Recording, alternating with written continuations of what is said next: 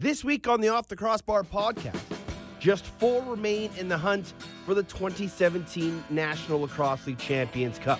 We saw a great game in Vancouver, an unexpected blowout in Toronto.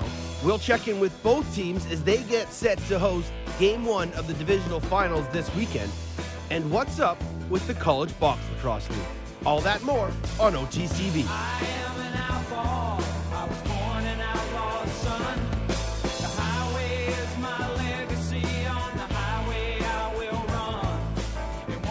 What's going on, lacrosse fans, and welcome to another edition of the Off the Crossbar podcast. We are into the playoffs and off the divisional finals.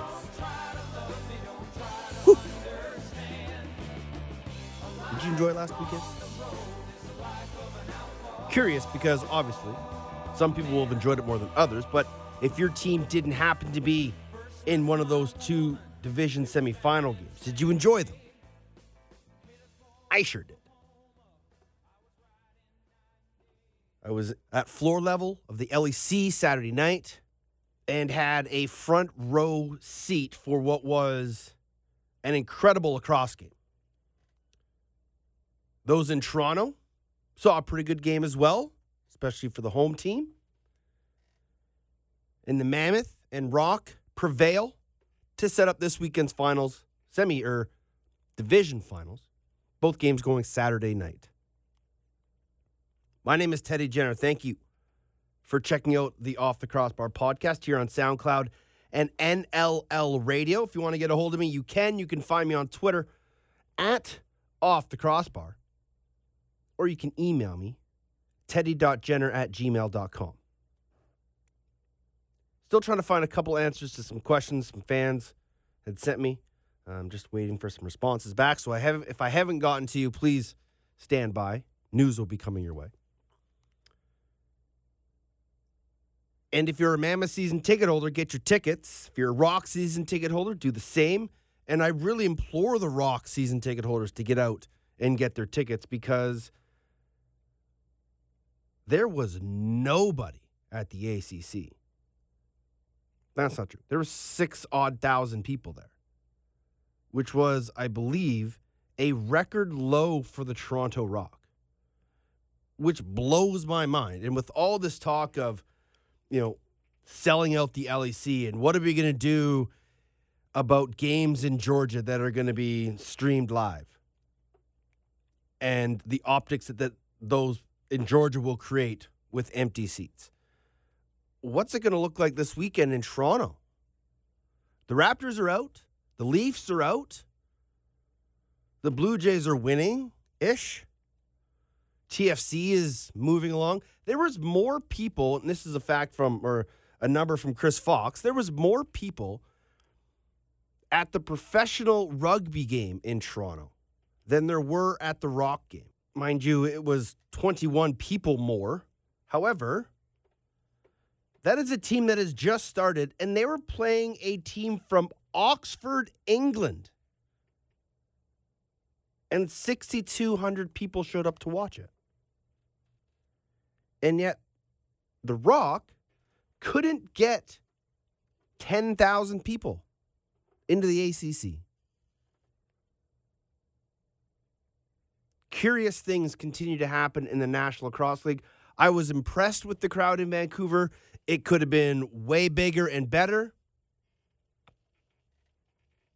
But for their first home playoff game, they had 4,500, I think, or so around there.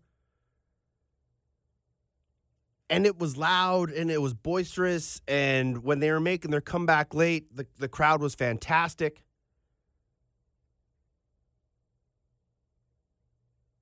But I just hope that this weekend in Toronto, there will be a big crowd. There's going to be a massive crowd in Denver. We know that. Um, next weekend or in two weeks, there's going to be a massive crowd in Saskatchewan. We know that. I just hope the East can sort of quote unquote compete with the West in terms of attendance for these divisional finals because this is something that we need to address as a league. of why we cannot get more people out to these games. And you know, the excuse of, well, they only had one week to plan. I get that. But you should be able to get more than 6,600 people in. Especially in Toronto, especially for a playoff game. Now they're going to get another playoff game against arguably the best team in the National Lacrosse League right now, the number one seed coming into the playoffs. Let's hope that Jamie Dawick and his ticketing group and his marketing group and the Toronto sports community can rally around the Toronto Rock. It's the little brother syndrome. And while the Mammoth continued to pack the Pepsi Center, they have a bit of a little brother syndrome too. When we were in Vancouver this weekend, um, GM President Steve Govett had, had, made a comment about um, somebody in the one of the Denver sports writers wrote a piece in the Denver Post about the Kroenke label and the Kroenke name and the lack of success of Kroenke teams in the area. Talked about the Rapids and the Avalanche and the Nuggets. The Mammoth were never mentioned in the article. They're the only team that made the playoffs. They're the only team that continues to have success attendance wise. And this guy fails to mention them. It boggles my mind how big city sports writers can just forget about teams that are at a professional level and are successful. Sure, The Rock aren't exactly selling out the ACC, but they're really the only pro team to bring a title to that city in years.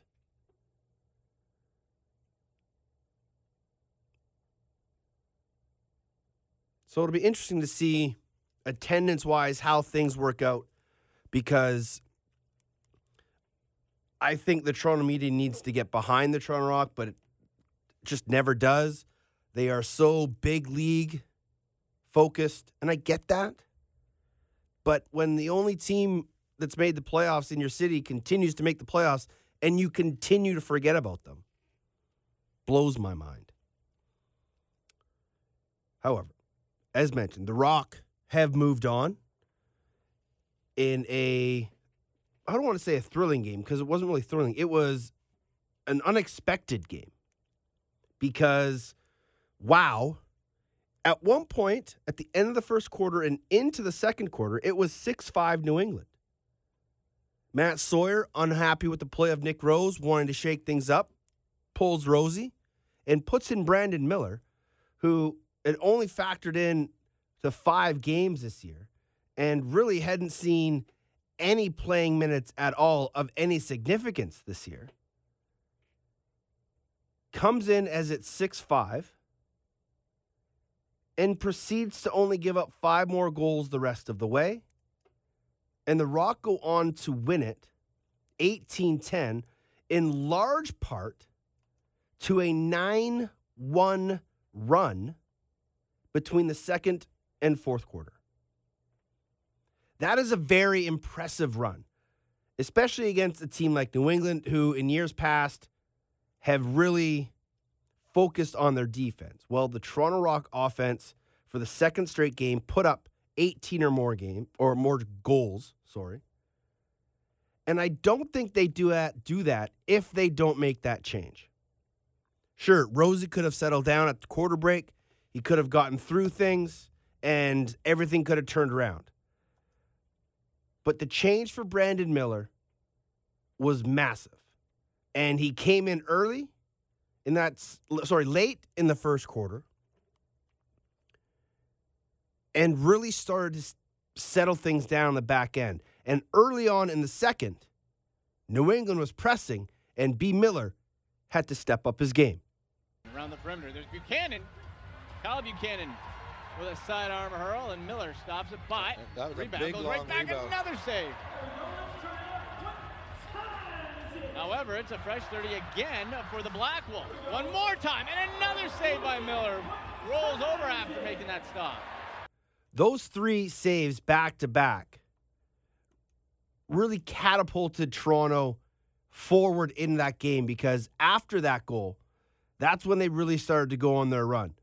Tom Schreiber would score on the power play, Brody Merrill Jesse Gamble unassisted in transition, and then Hickey on another power play goal late in that second quarter gave them a four goal run and a 9 6 lead going into half. After outscoring Toronto 6 5 in the first quarter, New England was outscored 13 4 over the final 42 odd minutes. And that is not a championship defense. What Toronto did in stifling Evans and Crowley and the Buchanan boys, that is what championship D's are made of. But more importantly, teams that are going to contend get contri- contributions from everybody across the floor. And we're going to talk about this about the Vancouver game momentarily. But when you look at the Toronto points dispersal, dispersal, Kieran McArdle three assists, Brett Hickey eight points, Stephan LeBlanc five points, Schreiber seven, Bjorn's three, Merrill three, Lintner with a pair, Edwards with two in transition, and Reid Reinholdt, who has been just this diamond in the rough, undiscovered blossom, chipped in four points. That's how you get it done in the postseason. You put up big numbers, you spread the ball, and you don't give any teams any chance of continuing momentum. Because if New England had been able to continue that momentum without the goalie change, then that game could have gotten out of hand a lot quicker or could have gotten out of hand in favor of the Black Wolves. But Toronto settled down. B. Miller came in, and they didn't just do the, you know, hey, hey, Ro- hey Rosie, just grab yourself a breather. We'll put you right back in. Nope. Matty Sawyer made the switch, stuck to his guns and it paid off. It paid off. And now they get another home game. They'll host Saturday night's East semifinal, and then next weekend have to go down to Georgia in a two game best of series with the option for a mini game. The move to put in B. Miller paid off. The move to go out and get Kieran McArdle and Tom Schreiber paid off better than anybody could have expected. And because of it, Kieran McArdle has gained a lot of respect in the lacrosse world. And Tom Schreiber has supplanted himself as one of the best all round players in the game today. I spoke with him earlier on in the year. I figured we'd speak with him again as he makes his first foray into the National Lacrosse League playoffs, and his Toronto Rock are on a roll. So I asked him, what was the feeling in that room as a group after that win, knowing what they had accomplished? Sure. I think especially uh, finishing the season the way we did. You know, we, we ended on a high note in Buffalo, getting a win, but um, you know had a had a couple losses in a row there, and um, it was definitely nice to bounce back. Um, I think in a lot of ways it was, uh, you know, pretty much the definition of a team win. You know, you had mm-hmm. we had a Nick Rose going out and, and Brandon Miller coming in and doing a, a great job, and defensively we were solid. Our transition was great, and uh, fortunate enough to put a lot of uh, a lot of goals in the back, a lot of balls in the back of the net. So um, it, it was huge. You know, I think we needed it. I think we needed a uh, a big win like that, and uh, I think we're you know excited for for next week. What do you think turned the momentum in that game? Obviously, you guys went on, on a pretty good run uh, between the second and fourth quarter. Uh, what was the message from Matt Sawyer that really sparked you guys? Yeah, I mean, I think it came from from Coach Sawyer and um, from Brody and, and a bunch of our other leaders at halftime. Just uh, it kind of staying calm and, and, and you know fixing the negatives and, and capitalizing mm-hmm. on positives. And I know you know that's somewhat cliche, but it, it, it was really about staying calm, not panicking, uh, sticking to what we do best, and uh, you know, getting the job done. And, and again, I think I think uh, Brandon Miller coming in and, and, and performing the way he did was inspiring in a lot of ways. And, yeah. Um, I, I got to hand it to, to my man Kieran McArdle, giving us a little spark with uh, you know his his fight there and uh, toward the end of the game. But um, I think there was a lot of high energy plays, especially in transition, just big momentum swingers out there that uh, that really helped us kind of build more and more energy and more and more, more and more momentum as the game went on. Did you know that Kieran had that in him? uh, I I he he's always played with an edge. Um, yeah. You know, obviously there's no fighting in the in the outdoor game, but he's always played with a little chip on his shoulder, and he's always um, getting in little scuffles. It seems like in in uh, in our season here in Toronto, and he's a he's a tough kid. You know, he play he plays attack in the outdoor game and, and is an offensive player, but um, is as tough as they come, and, and I think he's bigger than people realize. So I knew he had it in him. Um, I was really excited to see him do well there, and, and like I said, he, he really sparked us. There was probably a few shocked faces and a few laughs on the bench after that fight happened, weren't there? Uh, for sure, and then I was definitely one of them. this is a group that you know you mentioned had a bit of a lull in the middle, late part of the season, um, but you guys have always been able to rally around. You talk about you know rallying around Brandon Miller late in that game. What's been sort of the best part about this group in your first year that that has shown you uh, how resilient this group is?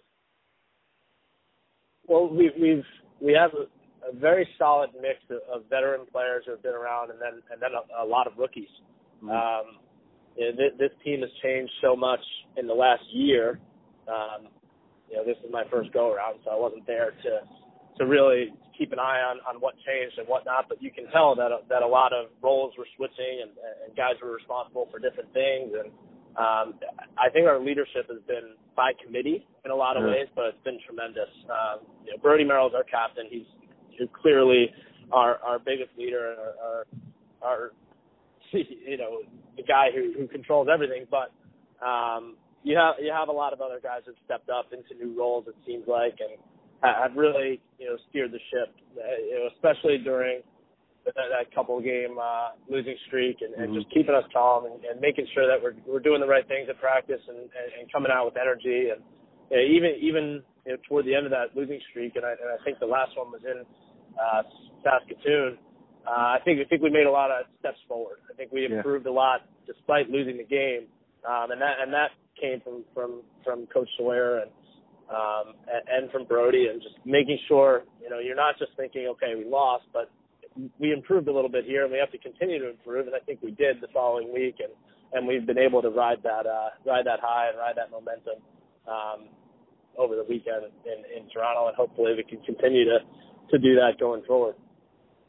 From your first day in camp back in late November, early December to now, did you ever think it would go this well for you?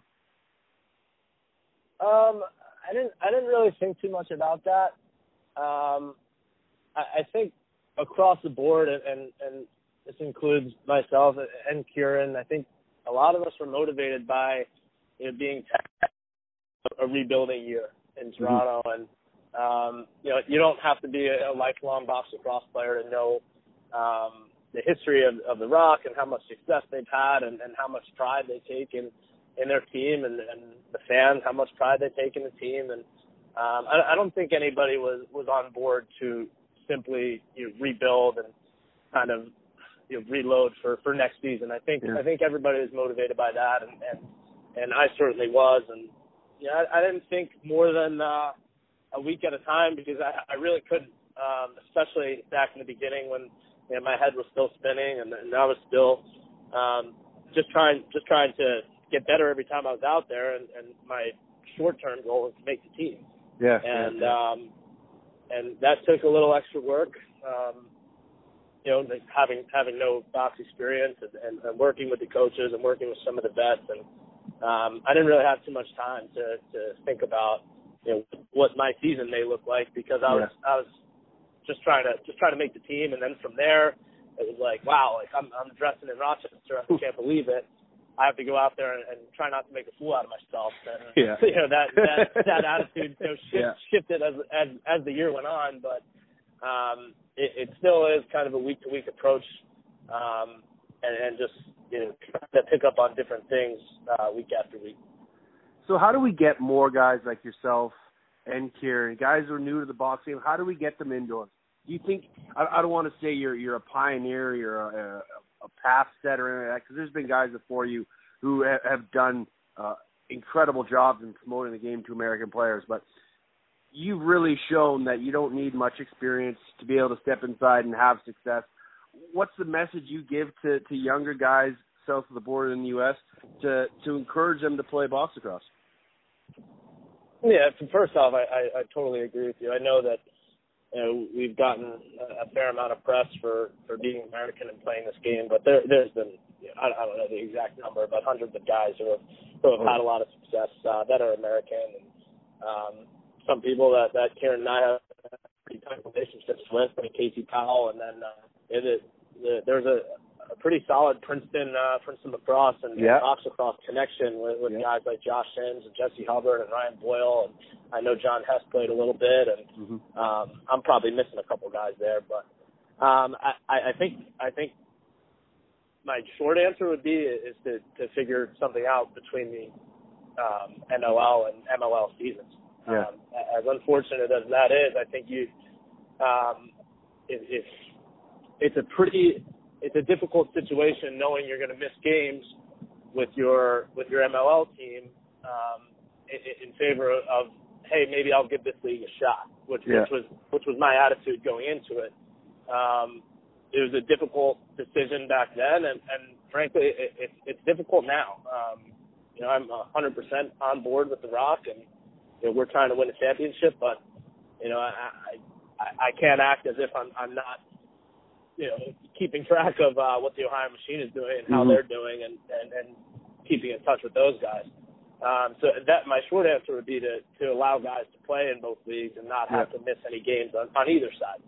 Um, and, and and to your point, it, it's it's a difficult transition for sure. Um, and you know there there are some uh, skill sets that will translate better than others. Yeah. But I, I do think a lot of guys can come in and, and contribute immediately, and if they stick with it for um, a long period of time, that they could really improve. Um, that being said, I, I I know Kieran and I are pretty fortunate to have um, guys like Jamie Dawick, you know, fly us in early and, and, Yeah. and have guys work with us extra because it, it, it definitely wasn't just, you know, we didn't just step on the floor and, and, and you know have success right away. I, I, I'm sure it was pretty ugly those first couple of training camp sessions. You know, I, did, I Yeah. I was still learning about you know bicep pads and kidney pads. I didn't even know what I was supposed to wear. Yeah. Um, I, so it, it it it it was definitely a process, but you know, Yeah. it, under the right circumstances, and, and we were extremely fortunate. And I think you know other owners, other you know coaching staffs and front offices around the league, I'm sure would do the same um, going forward. And I and I think you know a lot of guys could do it, but it really comes down to the scheduling. Absolutely. Um, so this weekend, moving forward, you guys get to host Game One of the East Finals against the Georgia Swarm. Uh, you guys will have a practice this week. You guys will watch film. You guys will get together. But what's the early message going into uh, a huge game at the ACC?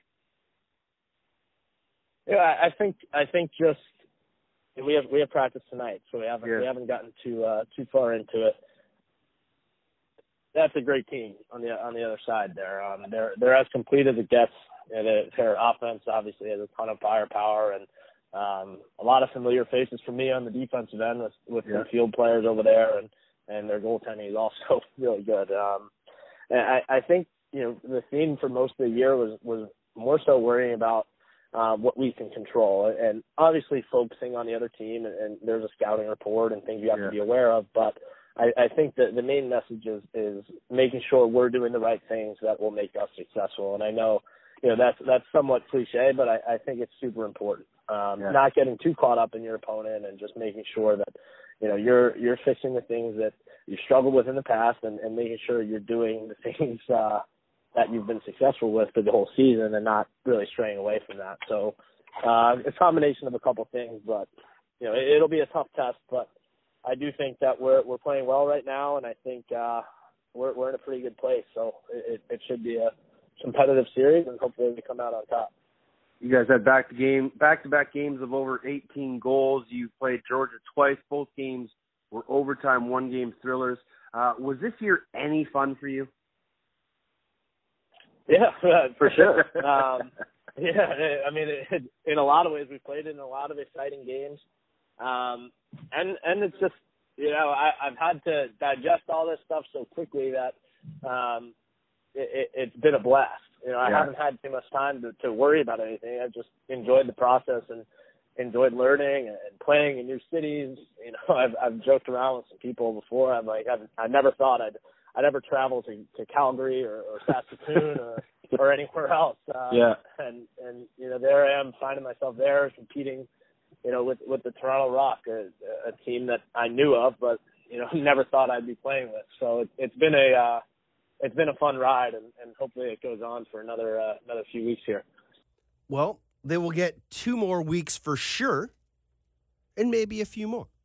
They'll take on the Georgia Swarm Saturday night at the ACC, and then a week later down in Gwinnett for game two with that possibility of a mini game. You heard Tommy talk about Kieran's fight, and that is why I say he gained a lot of respect from a lot of people because I don't think anybody really thought he had that in him mostly because you never would have expected it. But late in that contest, he gets caught up with Zach Reed. Good Mercyhurst boy. Shout out to the Lakers. Got totally screwed in the NCAA brackets, all because of a loss to Seton Hill. I digress. So McArdle gets caught up with Zach Reed late in that game, 30 second shot call, or it might have been a, a possession call. And McArdle's putting the ball down. He gets a stick around Reed's head. He gives him a poke, gives him a slash. Play gets blown in. And then Reed asks him to dance. And McArdle says, I'll be your Huckleberry. And McArdle looking around, didn't like what he saw there. Have to be careful, don't want to take a penalty. Whoa, hold on now. Zach Reed and Kieran McArdle. Okay. All right, they say, let's go, baby. McArdle swinging. Working the jab. With a haymaker. Reed gets back up. He's Jersey. Reed can't get free. Tries to hook an uppercut. McArdle has him down. And lays a couple more blows. And the Air Canada Center comes alive. I did not see that one Oh. coming. And when Shanny says he didn't see it coming, you knew it was a surprise. But that's awesome for for McArdle to, you know, that's almost a rite of passage in a way. You know, to be in your first fight, especially for guys, you know, that haven't played the game during the summer and seen, you know, a lot of the craziness that can can happen in the game in the Canadian summer ball and may have never been in a fight. Who knows? Maybe he's gotten some pointers. Maybe asked Billy Hostrawser on the bench, hey, Billy, I'm going to go read her. What do you think I should do? Got some pointers, but he hit him with a, a pretty good right, right on the button that knocked Reed down, and Reed got right back up, and then they tumbled towards the boards. But it's just another stage of learning the indoor game that these guys have accomplished. And it leads me into the Colorado Collegiate Box Lacrosse League.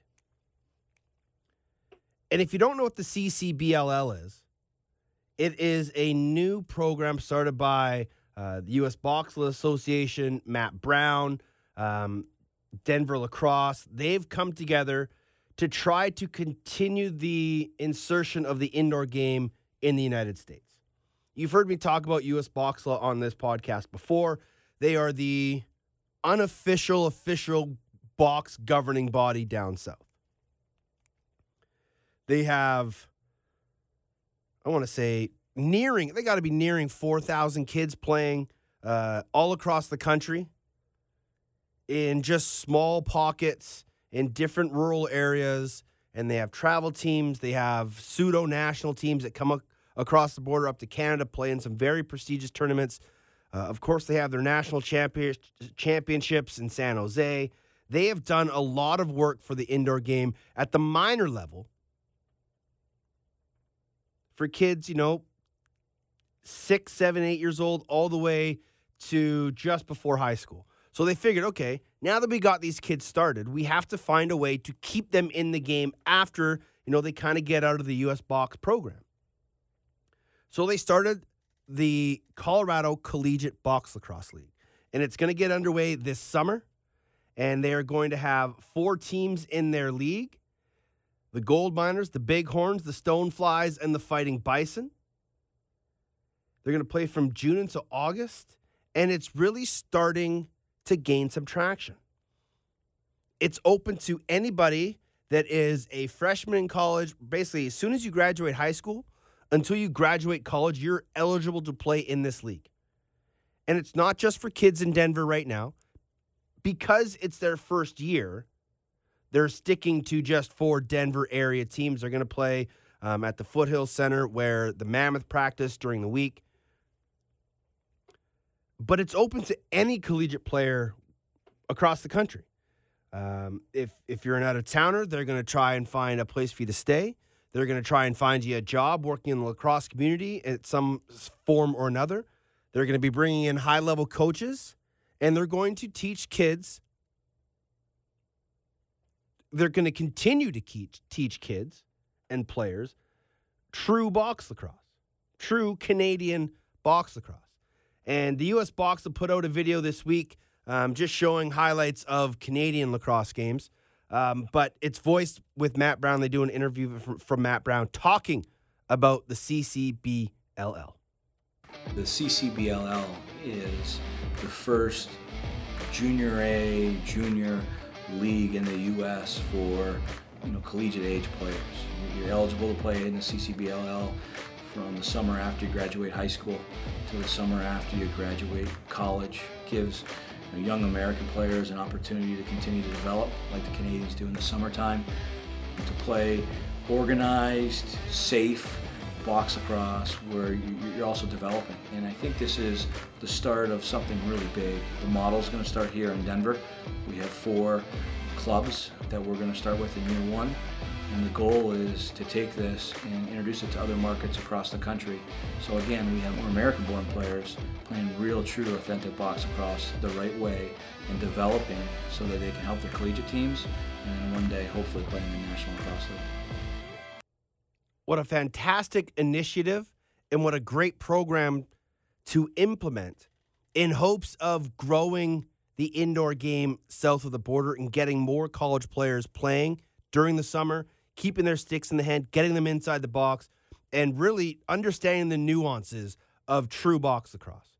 Because if you go to some areas of the United States that try to play a hybrid game of box, it's different. It's guys switching hands, it's soft lacrosse. They're not really playing, you know, full cross checks or slashing and anything like that. It's very hybrid.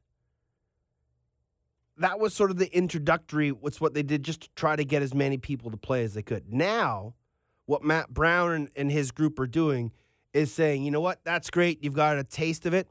Now we're going to teach you the right way. And now we're going to play it the right way. And just imagine if Kieran McArdle or Tom Schreiber or go back in the day, Brian Langtry, Jay Jalbert, Paul Rabil, Paul Cantabene, like some of these names that go all the way back. And I just said like six, but like there are hundreds and hundreds of American players who have never really played indoor lacrosse and just stepped indoors and had to figure it out on the fly. You heard what Tom Schreiber said. One of the biggest advantages that he had was the fact that the Toronto Rock group, whether it had been Colin Doyle, who worked really closely with those guys, or Brodie Merrill, or Josh Sanderson, Brett Hickey, all those guys that took the time to work with those guys and stayed late after practices and sat down and broke down film with them instead of just throwing them to the wolves. Ask Paul Rabil how much Chris Hall impacted his ability to adapt to the indoor game. Chris Hall mentored Paul Rabil's box mind and shaped it and developed it and made him into a two-way animal in his first couple years in the league. And then once he was traded and moved back east and was playing in Philly, he didn't have Chris Hall in, in there anymore, and they didn't use Paul Rabil right. They just said, "Go out and do your thing." And that's what happens a lot of times with these Americans that try to step indoors is they're just deers in the headlights and try to hit everything and try to split dodge and switch hands. And when you do that, not only are you hurting yourself and not developing properly, you're actually taking away from your team's ability to be effective. So, teaching these kids properly and developing their indoor game and showing them proper picks and rolls, proper jump defenses, getting their field mindset out to not switch hands or dodge down the outside. The more we mold that, the better our game will be in the long run. The more players we have playing indoors is better for our game. It's only natural. Look at the success of the Ales Hrebesky tournament or the European Championships. Look at the number of countries and teams that go over there and play in those tournaments. There it will eventually slowly be an influx of European players coming to the National Lacrosse League. And with expansion coming, the more Europeans we have and the more Americans we have, the better. And we're going to need them. With all the expansion hockey did, they needed the Russians. They needed the Germans and the Swedes and the Finns. They needed all those players to come over and join the uprising of young American talent to create the NHL that it is now. It's the same thing lacrosse is going to need. And so kudos to Matt Brown and to US Box and everybody involved uh, in getting that up and running and getting that started and sorted because it is an incredible opportunity for a lot of college kids to play some box. And with all the Canadians down there that are going to school in the States and talking to these guys about, hey, man, why don't you come play summer lacrosse up north? We'll get you a job, give you a house. And they're thinking, oh, man, maybe, but I just never played it. And it could be a big jump because junior teams don't always have the ability to sit down and break down film and, and all the things that a pro team can do. But if they maybe have one or two years under their belt playing true box down south in their, you know, freshman and sophomore year, maybe come junior senior time, that's when you get them up north. And that's what this program will help develop. It'll help develop more kids playing box, wanting to play box, loving playing box, and then the opportunities will arise to come north, play summer ball for one or two, year, two years, get on the radar of some of these WLA, MSL, Pro GM watch lists. And the revolution is coming, and I cannot wait. It's going to be fantastic. The other NLL semifinal game was at the LEC. And as I mentioned, I had a front row seat for that ball game, and it was as intense standing by the Mammoth bench as it was, I'm sure, to watch that game in the stands or to watch it on NLL TV. There were moments where I flashed back to the Oilers game the night before where Edmonton blew a three goal lead with three minutes left and lost in double overtime as Corey Small started that comeback for Vancouver. I was very nervous. And it was a battle of attrition. It was a complete track meet. And you have to tip your hat to both clubs for putting on a fantastic spectacle in Langley because that was one heck of a lacrosse game. Colorado was up. Vancouver clawed their way back, and they eventually would get it tied nearing the end of the half. But for Colorado, I think one of the biggest things for them going forward in that game was the Joey Cupido goal at the end of the half. Colorado comes up with the ball. They'll lob ahead here quickly. Vancouver all trapped up the floor. Cupido with Coates. Here's Cupido tucking. And that one's going to count. What a stinger. What a stinger. Indeed, Brad Challoner, it was because, like I said, that goal, it gave Colorado hope and belief in the fact that they could go in up 7 6 at the break was huge.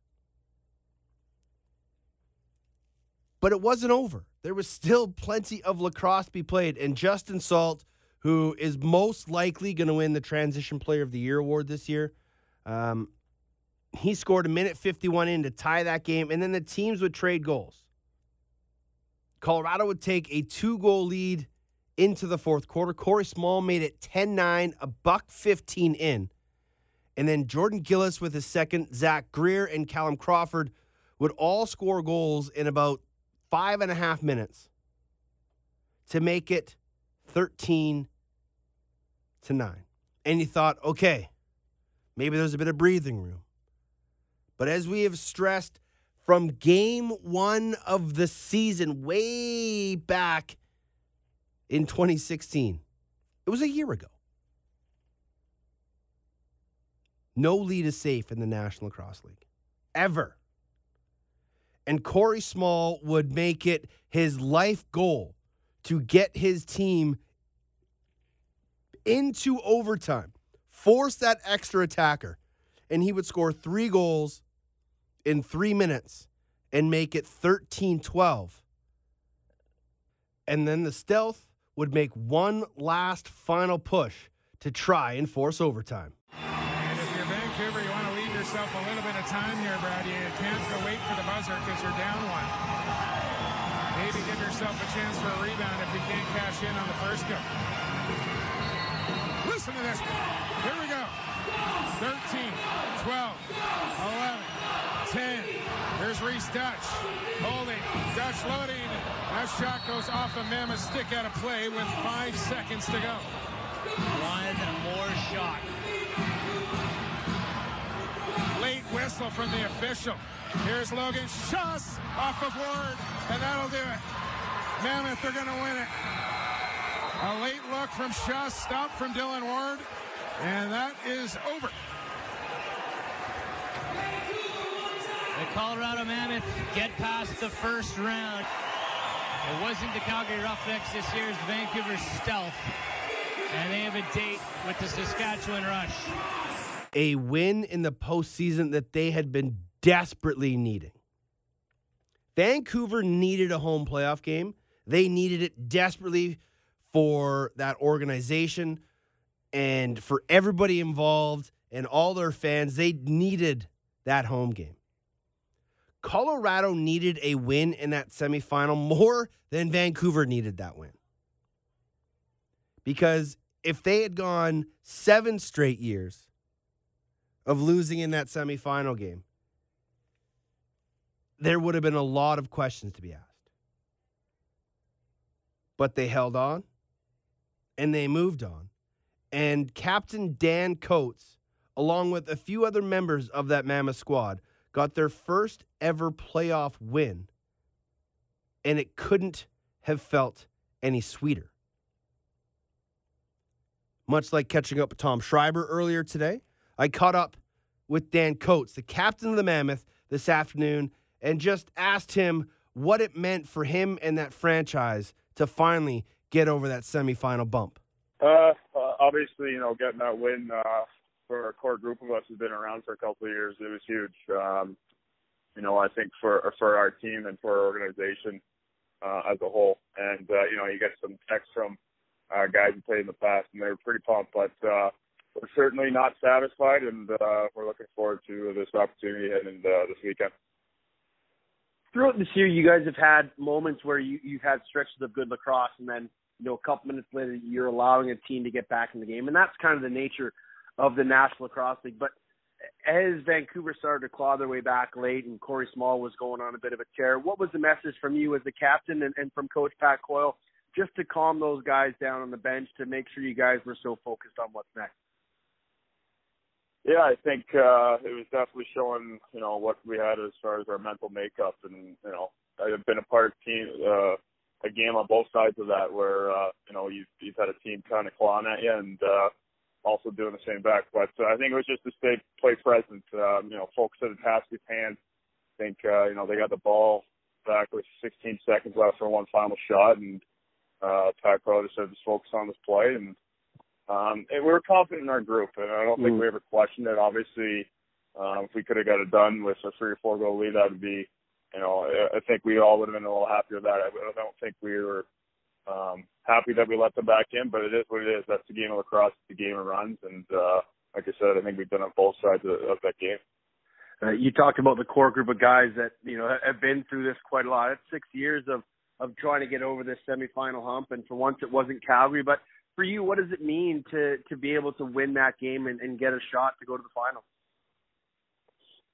Yeah, it's huge. This is, you know, why we play. This is why we train the long hours. This is why we watch this film. I think every guy, you know, does the exact same thing in the in this league, and and it's the play for a Champions Cup. And uh, you know, we're excited. Uh, we're confident in our group. Um, we have a ton of character. I think with the additions, you know, we've made in the off season and in season have, have helped us, and uh, you know, we're we're confident, and we're just we're excited for this opportunity. You know, we got four teams left. Um, obviously, Saskatchewan's right in front of us, and they're a great team, and uh, you know, I, I, we're excited for this opportunity to go out and compete. Uh, we're going to get to Saskatchewan in a minute, but some of those names that you talked about um, bringing in the off season, even mid season with the addition of uh, Selfer and Stephen Keogh have been huge for you. But you finally got to play this Vancouver team with a full lineup, and it really showed of how cohesive this group can be. But how important to your group is the veteran presence of Zach Greer? Uh, I can't say enough about him. Um, it's on the floor, it's off the floor. Uh, his attitude is contagious, and, and it's something that we we needed. I think we lacked. Um, but he, he also makes our offense run, and you know, just simple things he says in the locker room um, before we head up to Vancouver, and I think that makes a difference. And uh, he's a calming presence, and uh, we're very thankful that we have him on our squad. So you get the Saskatchewan rush this week, and you played them four times during the regular season. He unfortunately came out 3-1 on the opposite end, but you lost two of those games in Saskatchewan by one goal. So you know you guys can play with this team. What's the message from Pat Coyle in preparation for a big game Saturday night? I think just to go out and play. Um, we're not going to look at it any other game. It's um, like I said, they're, they're a solid squad, and they're the reigning champs two years in a row. Uh, they're a disciplined team, and that starts from their coaching staff. Um, but we have a good squad too, and, and we're not really comparing teams here. We're just worried about us. We're just going to go out and play. How important is getting that first game at home? Uh, I think it's huge. Um, you know, we're excited to be back in our barn, uh, especially in front of our fans, and we owe them uh, a playoff game. But I think to take that first game is huge. You go into any ser- series, whether it's um, you know, and then all summer the first game sets the tone, and uh, you know that's what we have our eyes on. You've kind of accepted Denver as a second home, and and and you're there quite often. What's it mean for you to be a captain in a city like Denver with so many other great sport teams and so many other legends that have kind of gone through that city? What does it mean for you to be sort of a a new native son of Denver? Yeah, it's uh Denver's definitely kind of taken its toll as, as my second home. Um, you know, you kind of look at the sports teams here and the success they have. It's pretty humbling. Um, I just look at you know the captains of want to see uh, for the man with Gary Gay, Gab Pro, John Bland, John Grant Jr. It's um, I'm kind of in awe still, but um, I just go about my business. I uh, you know I just try to work hard on a daily basis. And my work habits have kind of got me to where I am today. Um, but to, to lead a team like this and have a chance to, bring a, a championship home is, is very special, and uh, I'm just thankful for this opportunity.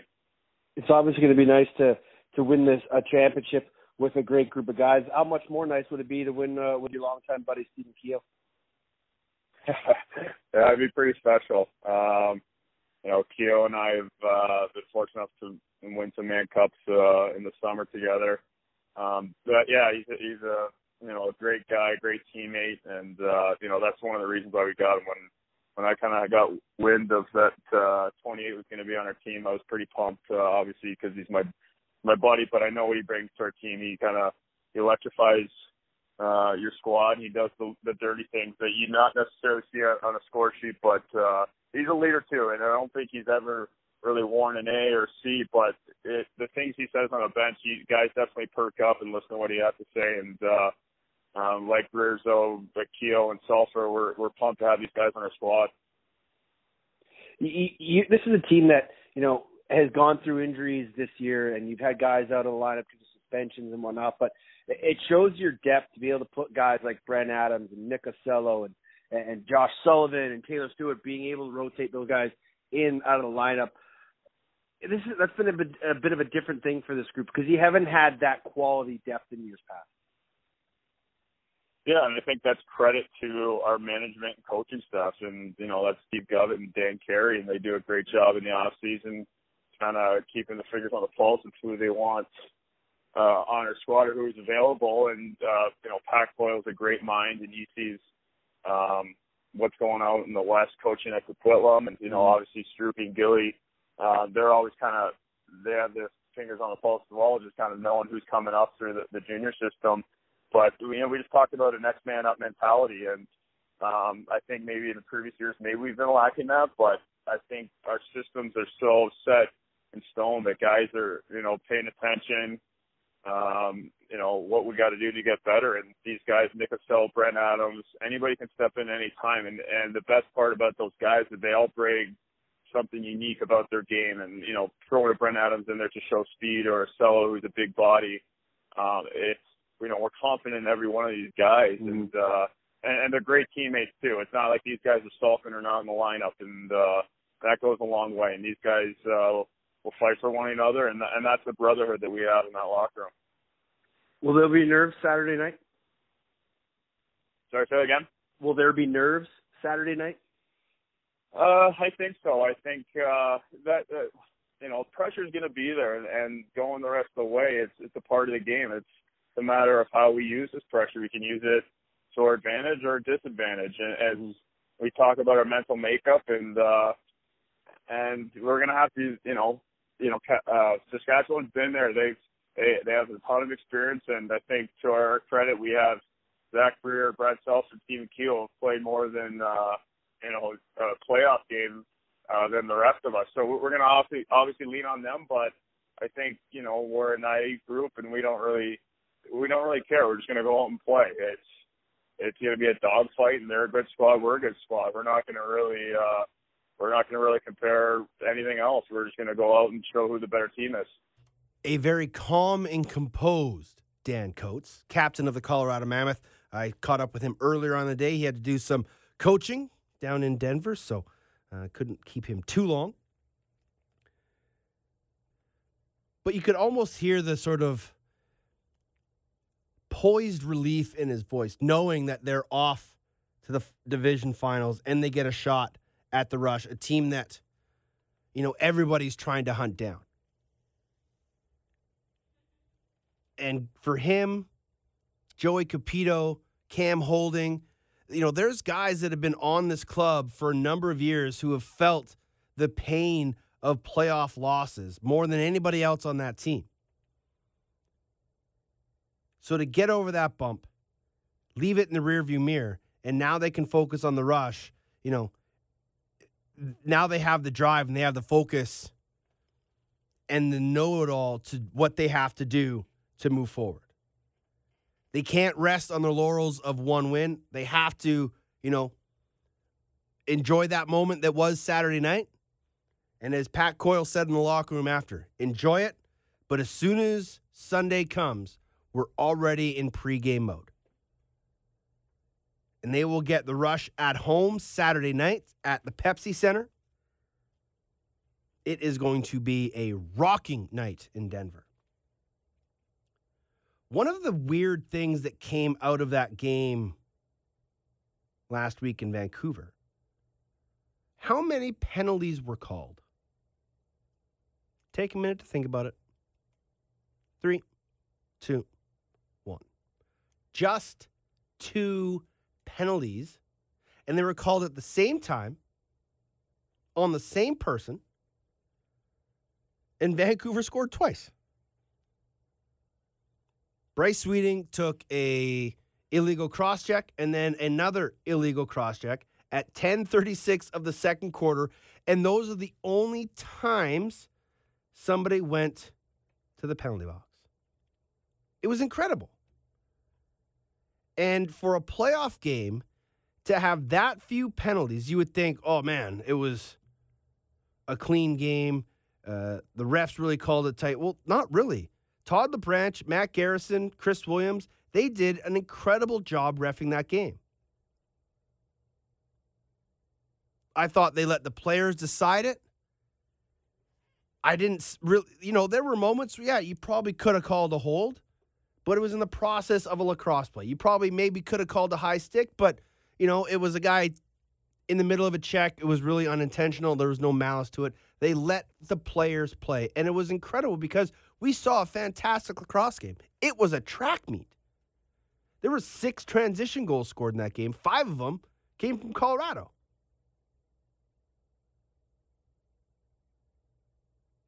It was just a very good lacrosse game to watch.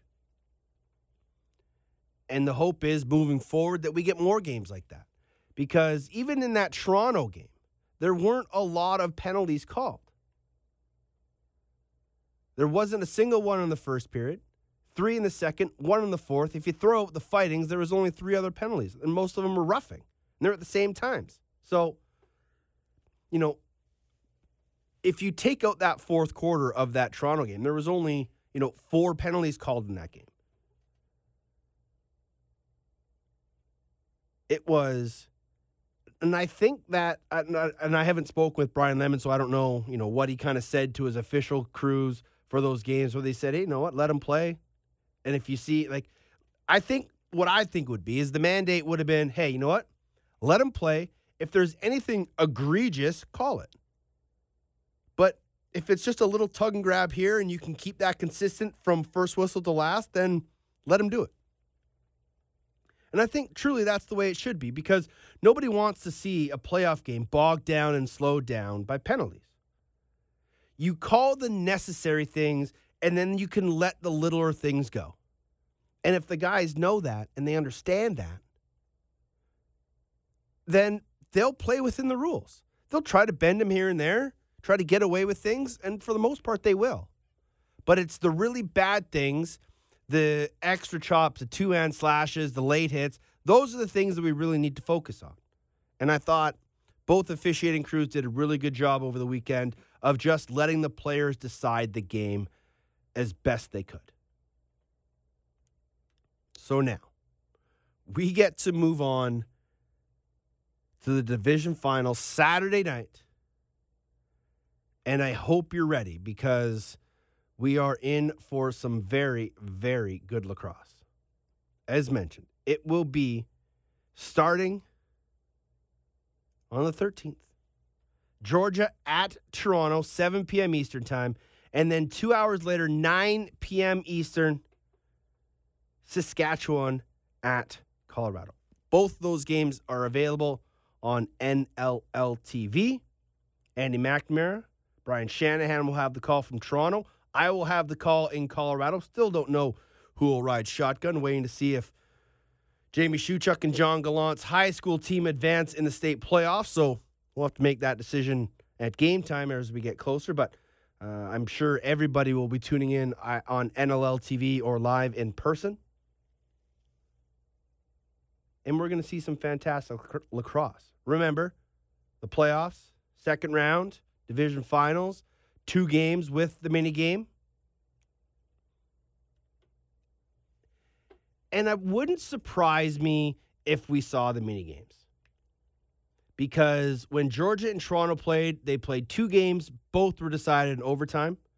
Saskatchewan and Colorado played four times, with the Rush coming out on top three times, and all three of their wins by, were by one goal, including an overtime game. So look for home floor to be a huge advantage and look for the mini games in a couple of weeks. It is going to be intense, loud, and hopefully jam packed Saturday night at both the ACC and the Pepsi Centers. We get game one of the West and East Division Finals underway. One more thing before we get out of here. Uh, I imagine um, the Inside Lacrosse Awards will be coming out shortly. Um, we've all put in our votes. We're just waiting for them to be unveiled. Remember, these aren't the official league awards. I believe the league will continue with the pattern of releasing three nominees for each of the awards as the playoffs go along. But we haven't really seen anything or heard anything about that as of yet. So, um, but that's the way they've done it in the past few years. So keep your eye out for that. And then finally, I need to get this out of the way because it's going to happen every week. The Subway Lacrosse Talk national rankings are out. And they come out every week once we get into this time of year. And it ranks the senior A and junior A teams across the country. We rank the top, or they rank, I have to be careful here. They rank the top seven senior A teams and the top 10 junior A teams. So, obviously, senior A hasn't started, so this is just a general ranking. Six Nations, The Ridge, Peterborough, Victoria, Brooklyn, New West, Burnaby. Safe to say, top to bottom, the two Minto or Mann Cup finalists, the two league cha- finalists, and then down. Since the BC Junior A has started, Coquitlam's up at the top at 2 0. And then Orangeville, Six Nations, Brampton, New West, Mimico, Langley, Burlington, Calgary, Delta. That's your top 10. So, I will announce these every week as I get them. I post them on Twitter. But please, I do not do these rankings. These are done by somebody at the BC Lacrosse Association. This person just takes a look at schedules, records, and then, in his opinion, ranks them accordingly. I'm not going to say it's biased because it's not. I just think it's not as well executed as it could be. For example, the Okotoks Raiders aren't even on there. And that's okay. The Mountaineers were in the Minto. They were in ninth. They could probably be higher. But again, that's just my opinion. And Jake Elliott brings up a valid point. Why aren't these a governed body or a committee ranked system? Why is it just one person and their opinion? And that, truly, if you only have one person doing it and they rank the teams, then it is just their opinion. And yes, you can get mad and angry and frustrated. Why is it my team on there? And you can use these rankings for bulletin board material. If that's what you need to get your team fired up, then I'll so be it. I'm cool with that. But don't take any huge weight in these. They're just rankings. They're just one per I say this all the time whenever I do rankings or picks or anything like that. I'm terrible at them. But it's just when I do them, it was just my opinion. And I love when and it happens with every sport when people do, you know, draft rankings or um, preseason rankings, whatever it be. Whoever the person that makes those polls up, everybody always jumps all over them, and that's fine. That's your opinion, just like it was the writer's opinion. But know that when I post these rankings, they're not done by me. But I agree with Jake in that there should be a quote unquote committee to vote on these national rankings if they're going to do it. However, the one thing that makes it hard is not being able to watch every game. So if I'm ranking and I and they say, okay, rank the top seven senior A teams. Well, if I can't watch every single game and I'm unable to see a Six Nations Peterborough game, or if I'm ranking the juniors and I can't watch an Orangeville Mimico game, and that game could have huge implications. And sure, the score board or the game sheet might tell you one thing, but watching games and watching how players play and their strengths and weaknesses, all that goes into those kind of things. So that's where it hurts to have, you know, having a quote unquote committee. If people can't watch all of the games, it's hard to do a just ranking. But I think that is something that needs to be discussed. Again, I don't put a lot of weight in those things. It's just a person's opinion.